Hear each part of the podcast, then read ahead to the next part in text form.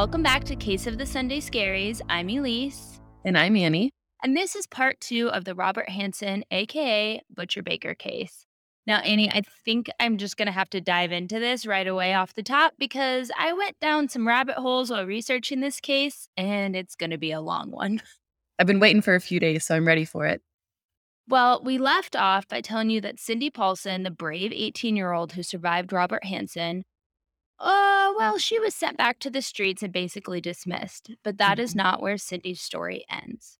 Because simultaneously, the Alaska State Troopers have been investigating a possible serial killer in the Anchorage area because they've discovered multiple bodies at this point dumped in shallow graves around the Anchorage area. So, three years before Cindy Paulson escaped, in July of 1980, construction workers discovered the remains of a female body in a shallow grave. She was given the name Eklutna Annie. This was given to her because she was found off Eklutna Lake Road. Her body was very decomposed, so it was suspected she was killed possibly a month, maybe more, even up to a year. They really couldn't tell. However, it's especially hard to determine because of the environment in Alaska. I was going to ask, yeah, with the environment the wildlife. Absolutely. So keep in mind you're dealing with these really brutal winters that could actually preserve a body. But in the months leading up to summer, us Alaskans refer to this not as spring, but as breakup season, not because guys are, you know, out dumping their girlfriends. It's different than cuffing season. But honestly, this is called breakup season because that's when the snow is melting and it basically turns everything into a big mush pile. Mm. So that would also include any bodies that happen to be out in there. Forensics were able to determine she was probably between the ages of 16 to 25 and had been murdered by a stab wound to the back. Now, Robert would give us a little bit more information later. He told police that he never intended to- kill her, but after sexually assaulting her, he drove her out towards Eklutna Lake. He got his truck stuck in the snow, which, again, who knows if that is actually true or any of this story is true because Robert is not exactly, you know, a church going honest boy. right. But he said he got his truck stuck and then he told her he was going to get out, get the truck unstuck, and he would drive her home. She, again, I love all these brave women. She used the opportunity to try to escape, but when Robert caught up to her, she pulled the knife out of her purse. Yes, get him. But Yep. unfortunately, Robert overcame her. He pushed her down and then stabbed her in the back with her own knife.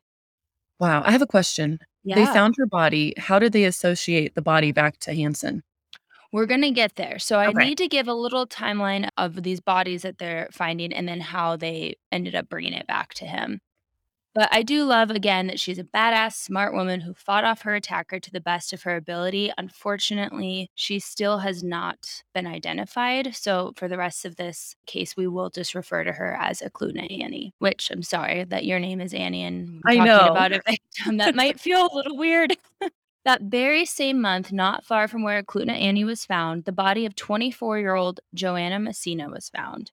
Hansen would later tell the police that he met Joanna on the boating docks in Seward. Robert offered for them to go to dinner where Joanna propositioned him for sex work.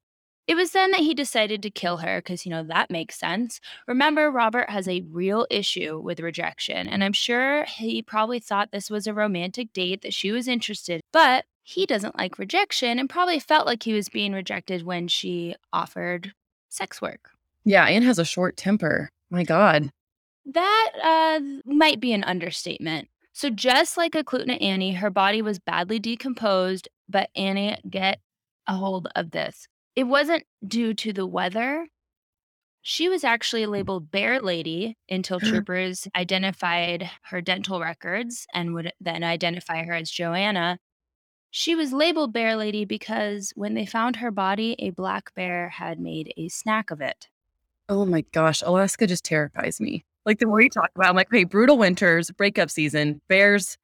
Oh, there's a lot going on there. You got to be a bit of a survivalist to live there. That is for sure. Unfortunately, because her body was so badly decomposed, they weren't able to get a lot of evidence off of it. Now, I told you before, there's a ton of victims in this case, sadly, and not all of their bodies were found in the order in which they died. Some were not even found until Robert helped locate them. So I think for the story's sake, it will make most sense if we go chronologically through the cases we know the most about in Mhm. the order that Robert killed them. Let's do it. So, Robert confessed to killing 24 year old Roxanne Eastland just one month after Joanna in June of 1980. Unfortunately, to this day, her body has never been found. His next victim was Lisa Futrell, the oldest of Robert's victims. She was 41 at the time of her death. And again, not much is known about her, but her body was found with the aid of Robert near the old Knik Bridge. I want to point out here that all of these four women, if he had been kept in jail, could possibly still be alive. I know we talked about it in episode one, but Mhm. you know, reading how some of these women died and what happened to their bodies, it just kind of brings it back to mind. And were they all sex workers? he has claimed that they were either topless dancers or sex workers. But again, it's Robert's word, so who knows? Now, after Lisa, there was an entire year before he would take his next known victim. And if you're familiar with serial killers, as Annie and I are, not personally, hopefully, there's often a cooling off period between victims. They carry out their sick, gross, disgusting fantasies, and once that's satiated, they return to their, I guess you could call it normal life, whatever hell normal is to these people. Mhm. He was just uh, baking some cakes, being a family man, being a husband and a dad. Took a little year hiatus. Yeah, being a baker, he's making you some danishes, and I, I just keep forgetting that he was a baker. It throws me off.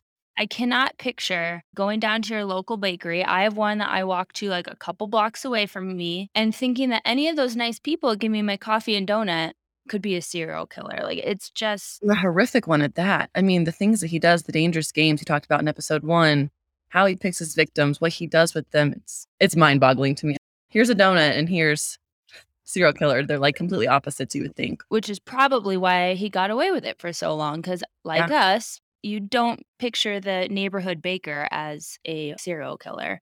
In the case of Robert Hansen, I wanted to do a little digging into why he broke this pattern because at this point in just one summer, he's killed four women. So why a year in between? Mm-hmm. Now, I'm not an, you know, a private investigator yet. I actually googled it. You have to have 4,000 hours in Denver to become one. Wow. We might hit that quota with this podcast, though. I know. Give me a, us a couple years. We'll get there. But I have two theories on why there was such a long break in between the victims. After doing some digging into his wife, because I had to know what the heck her involvement was in this. Like, how did she not realize women are being tied up in her basement and raped? And in the case of Cindy Paulson, just down there for hours without her knowing? Well, it seems that her job as a tutor for children provided her with some financial independence from Robert and as you can just about imagine, behind closed doors, things weren't as picture perfect as they seemed between her and her loving husband. I didn't see any accusations that Robert was physically violent towards Darla or the children, but he was verbally abusive to her. Darla, she was a stand by your man type woman, which normally I have a lot of respect for. Same. But when your husband is being investigated for attempted kidnap and rape of a woman at gunpoint, Wait, what are you talking about? Oh, I must have forgot to mention that. Yeah, a sex worker named Robin Patterson told police that she was kidnapped at gunpoint by Robert. He what? raped, yeah, he raped her and threatened to kill her, but she somehow convinced him that she would never tell the police and he actually let her go. Oh but oh not before. Oh, this is just terrifying. He made her tell him the name of her parents and threatened if she told police, he would not only kill her, but her family. He is manipulative because, to be honest, I would never tell a soul. If I knew that he knew my parents' names, mm-mm. That's going, that's, I'm taking that secret with me to the grave. Well, and in front of her, he wrote down all of their information on a little piece of paper.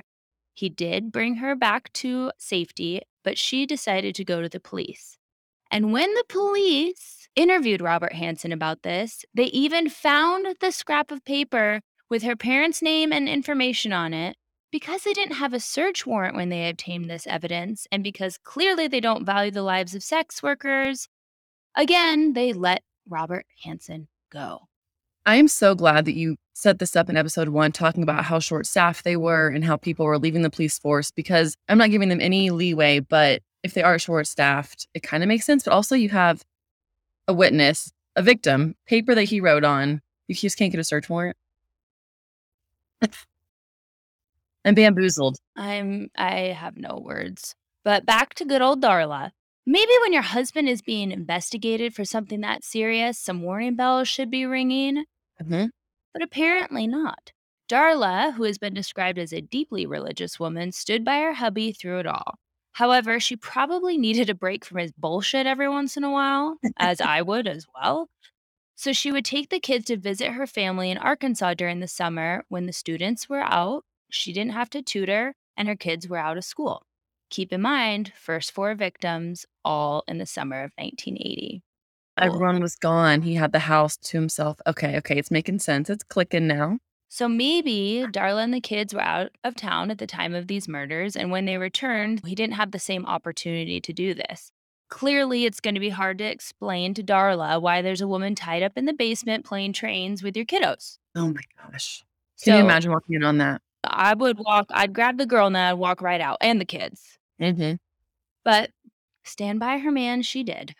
My other suspicion is that Robert was not being satisfied with these kills because you're going to see a turn in his MO. Up until this point, these killings are sort of in the moment crimes.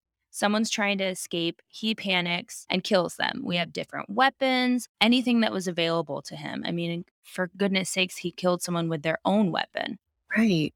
He just hadn't found his thing yet. The thing that would fulfill his desire for revenge on those high school girls who just didn't think he was cute with his stutter and acne. But with his next victim, 23 year old Sherry Morrow, he would.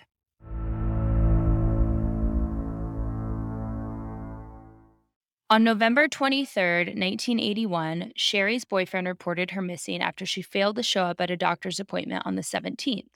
Now, there's a couple days in between, but apparently, from the research I did, it looked like they didn't live together, so maybe you would wait a couple days.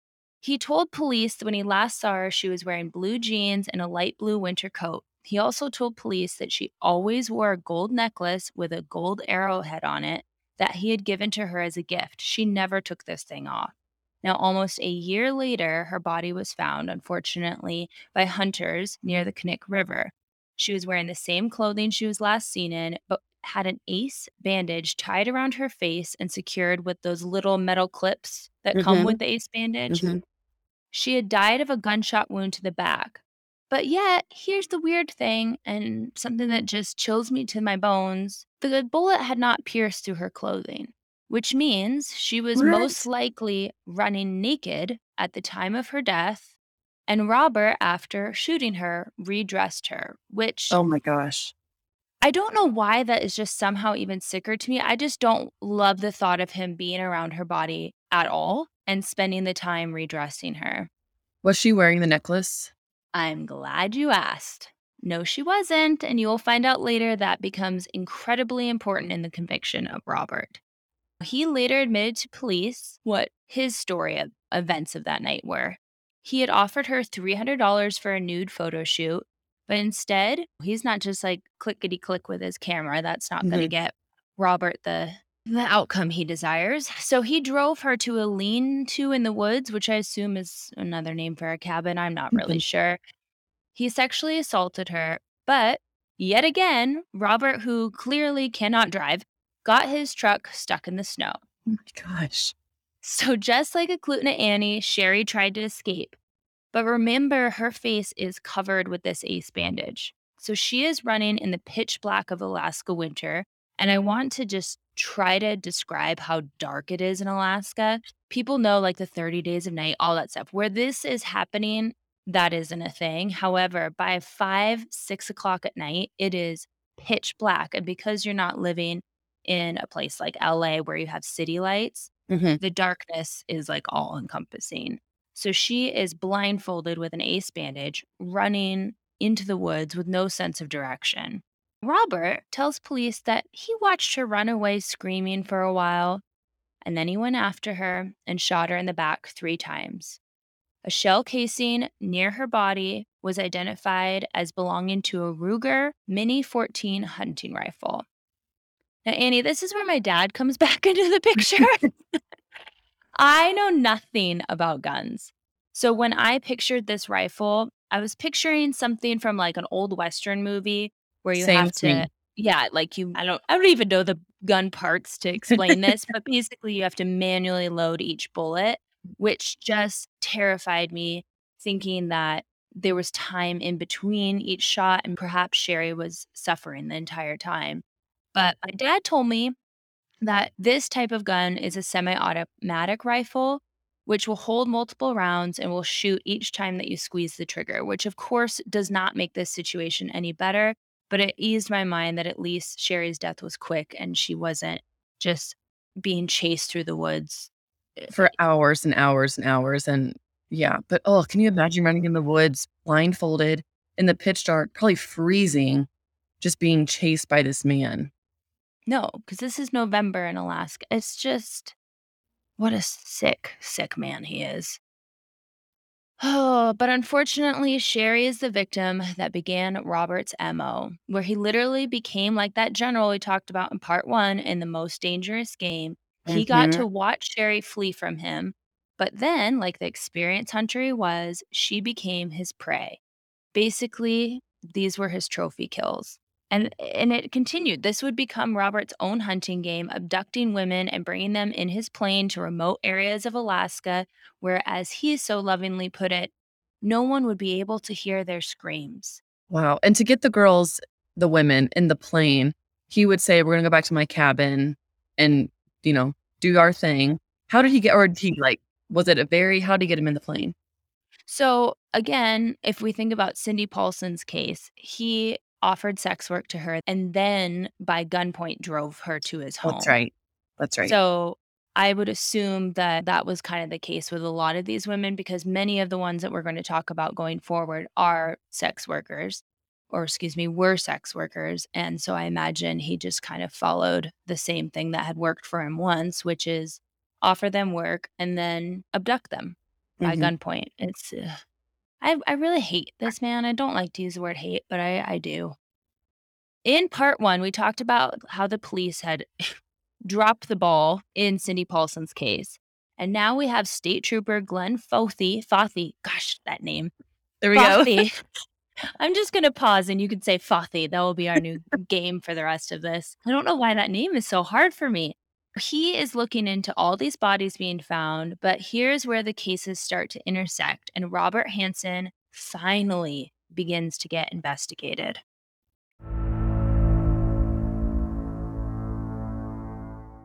Not every police officer was quick to dismiss Cindy's story. Officer Greg Baker knew something was up. She had way too many details about his home, about his plane, and about Robert Hansen himself. I mean, if you remember from part 1, she described everything in such specific detail. For Even the goodness sa colors of the letters or the numbers on the house. On the clock, on a clock in a house. It's just wild. But also keep in mind, if Robert Hansen had made up this story about how she, you know, was trying to extort him and all that, that still does not explain why when police went to the Big Timber Motel, she was sitting there in handcuffs. Right. So she just handcuffed herself because she thought it'd be a cute addition to the story, like, they really dropped the ball, but good old Greg Baker knew something was up, he knew she was telling the truth. So even though the case was technically closed, well, Mr. Greg Baker started privately investigating Robert. He felt like the more he dug into Robert's history, the more he sat with Cindy's story, he thought there was no way that this was just a one-off thing, and maybe, maybe Robert Hansen was not who he portrayed himself to be. So what did he do? Behind his, uh, boss's back, he contacted State Trooper Glenn Fothe and quietly joined his investigation. I love this. Okay, we're kinda getting to, like, a little bit of a not a happy ending, but at least people are taking the girls seriously. Absolutely. Glenn and Greg, those are our little heroes for today's episode. Glenn Fothe reached out to FBI Special Agent Roy Hazelwood to put together a psychological profile of this potential serial killer. Now, this is impressive for 2 reasons. 1, because we often hear that egos get in the way of investigations when it comes to involving other departments, but he was able to put that aside and admit that he needed some help here. But also, profiling was still a relatively new thing. In fact, when profilers began working in the field around 1979, so we're Mhm. only, like, 2 years out from that. It wasn't even until 1984 that the National Center for the Analysis of Violent Crime was even created in the FBI. Wow. So this is like the dawning of them putting together. If you've seen that, not Criminal Minds, what is that show called? Mindhunter? Mindhunter.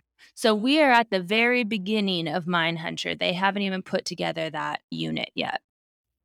So Mr. Roy Hazelwood was either a fortune teller or an incredible profiler, which it's probably the latter. But I still, this makes no sense to me how they're able to do this because after examining the crime scenes and all of the reports, he came back with a profile that was Mr. Robert Hansen to a T. Annie, listen to how specific this is. He told Flothe the killer would most likely be an experienced hunter. Check. Check. Have low self esteem. Check. Have a history of being rejected by women. Double check. Would feel compelled to keep trophies of his kills, such Oh as the gosh. victim's jewelry. Remember that necklace we talked about? Mhm. And get this he even said he could possibly have a stutter. How the hell do they know that he could have a stutter? The other stuff I could see making sense if he's an experienced hunter, you know, and Cindy Paulson said he has all of these trophies on his wall of all the big game he's like hunted Wow. down. So some of it I can understand, but the stutter part, I'm trying. No, I wonder if because, but I, I mean, I would say maybe if you have a stutter, you're more meticulous about how you speak and you're, you know, you you you kind of think before you speak. But that wasn't Robert. I feel like he was a loose cannon. So that's interesting that they pulled the stutter piece out. I have no idea how they do this. I, I want to speak with these people. I, I want them to profile some of my exes. Our next guest on the podcast. There you go. I might have to submit all future boyfriends to the FBI for profiling. Because that is wild how accurately they described a man that this Roy Hazelwood wasn't even in Alaska. He'd never met Robert Hansen. That's mind blowing. So, our dynamic duo, Baker and Flothe, used this profile and Cindy Paulson's testimony to finally obtain a search warrant for Robert's home. They also got one for his plane and vehicles, but the one that was on his home really provided the most evidence. And on October 27th, 1983, while searching his home, they found exactly what they needed to finally arrest Robert. Not only was his home exactly how Cindy Paulson had described it, down to the mention of a bullet hole in the floor of his basement. But in his home, they found the jewelry that belonged to the victims, as well as multiple firearms stored away in a little corner hideaway of his attic. But I think probably the most disturbing part of this finding was that tucked behind Robert's headboard was an aviation map that had little X's marked on it. What are the X's? Oh wait. Oh, yeah, X marks the spot, but not for treasure in this case, unfortunately. These X's matched up to the areas where bodies had already been found. But this is where this case blows up because they at this point had found a few bodies, but there Mhm. was 24 X's on Robert's map. Oh my gosh. So they knew they had to go back into the wilderness and they knew they were going to find more. Yeah. The evidence continued to pile up through what they obtained through their warrants, but the ballistics tests came back, and the rifle that was found in Robert's attic was a match to the bullets found at the crime scene. Remember that Ruger rifle? And they Mhm. found that shell casing? It was a perfect match. That is the time that Robert finally decided he wanted to take a plea. No, you don't get a plea, sir. But maybe if they're trying to find the bodies and they're trying to figure out like the why behind it, they do want him to talk and they do want to hear his side of the story to kind of try and connect the dots as best they could. Well, you nailed it, like right on the head, because that is exactly why they agreed to do this. He agreed to plead guilty to the four murders that they had concrete evidence for. Again, that was Sherry Merrill, Joanna Messina, Paula Goulding, and Eklutna Annie. He also had to provide details about his other victims. And can you guess what he wanted in exchange? I feel like something with his family, like maybe he didn't want them to know like all the details. You, I'm not sure how you guessed that. Maybe you know more about this case than I thought. I just think that if he's trying to live this double life, he's a baker, he's a dad, he's a husband. I mean, he doesn't want his family obviously to know what he's done or what he's capable of doing. This kind of brings into like BTK and the Golden State Killer, just living those dual lives. And I feel like the first, we talked about it, people affected not only are the victims, but also the families. Well, you are absolutely correct. Like, ding, ding, ding. He did not want this case to be publicized in the press. Basically, they had to keep a lot of these court records sealed. He didn't want his family to hear about the details of the murders. But here's my problem with that one, it's going to get out Mhm. because Alaska's not that big. And when you go around having 24 X's on a map of bodies that you've killed, I think people are going to talk. Right. But also, stop freaking pretending that you're this protective family man. You're like dad of the year that doesn't want his kids to be traumatized. What about the families of the children that you killed? Because a lot of these cases, they're children. right.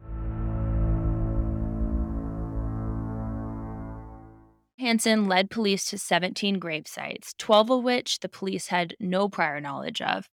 He refused to give up the other sites, which confused me uh, because Mhm. doesn't that break his plea agreement? However, uh, maybe he wanted to keep a bargaining chip for future use and they're just going to take whatever they can from him. That's a good point. Yeah, who the hell knows with weirdos like Robert? Mm.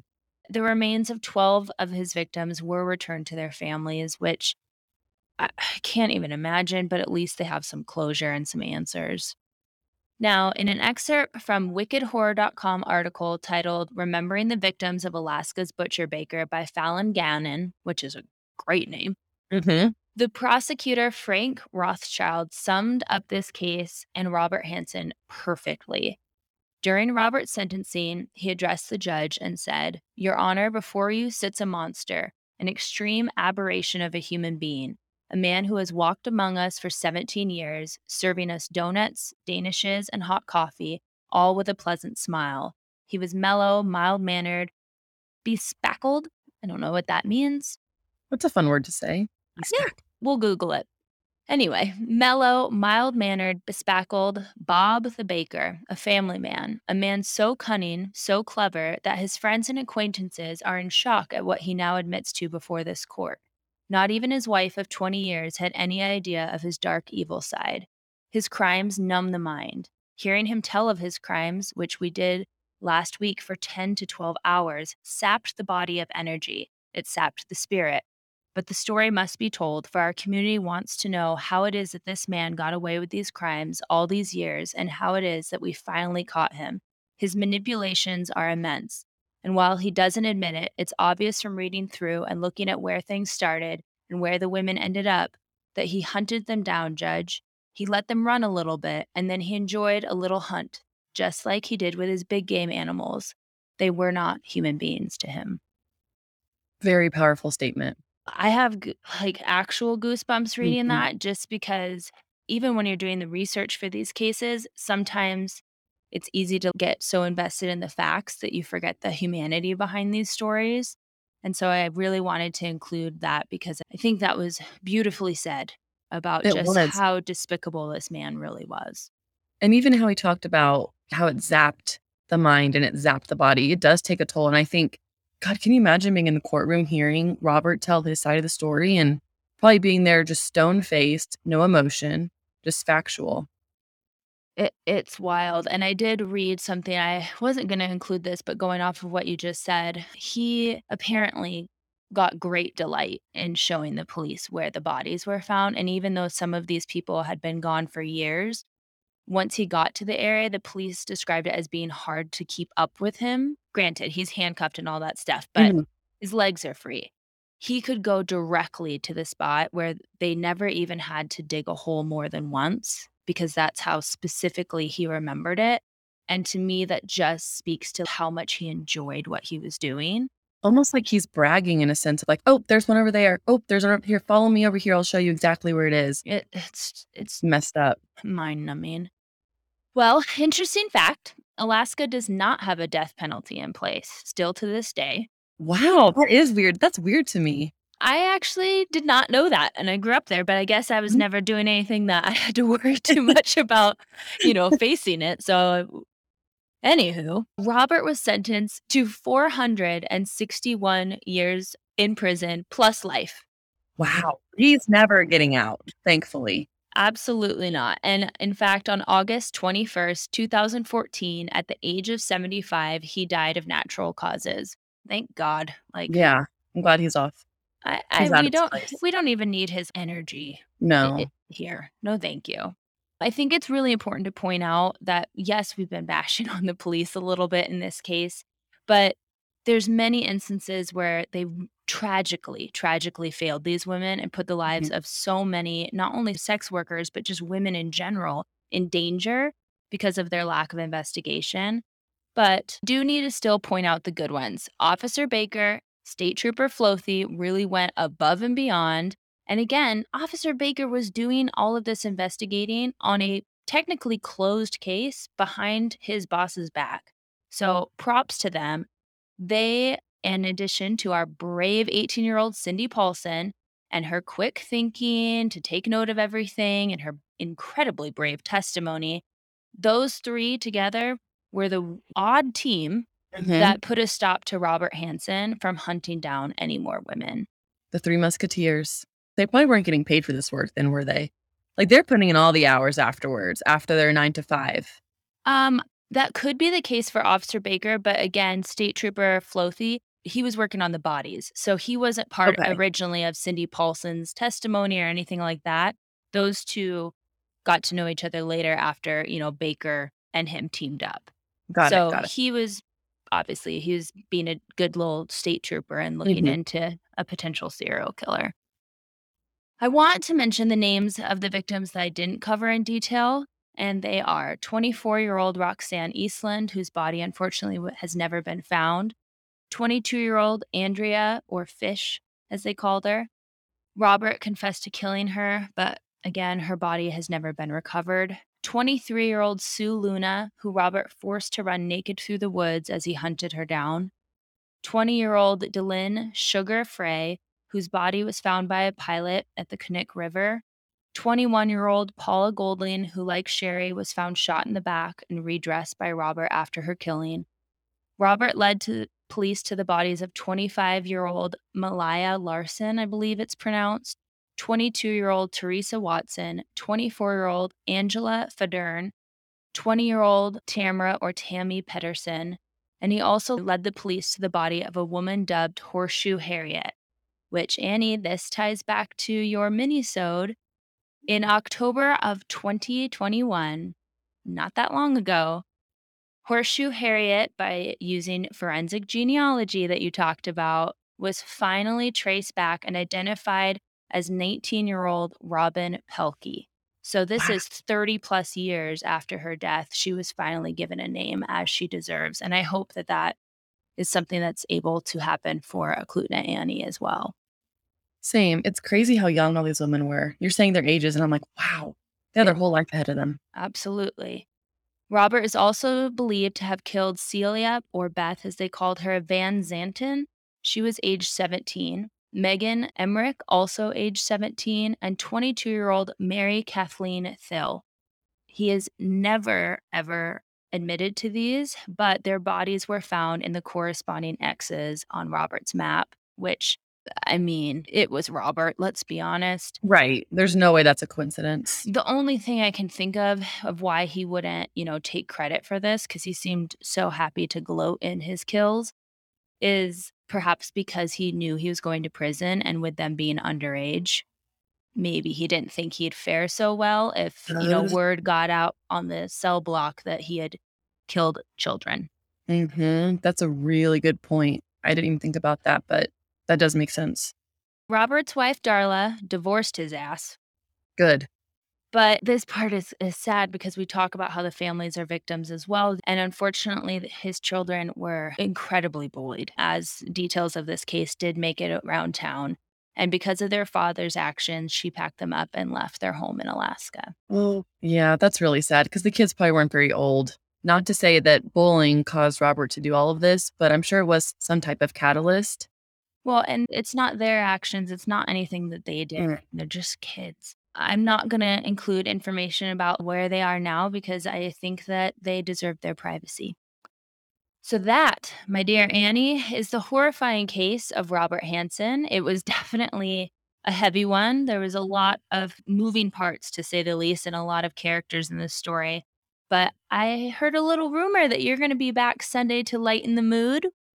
I am. But also, Elyse, great job on the episode. Like I said, I've heard a couple different versions of that, but I think the history behind Alaska at the time was really important.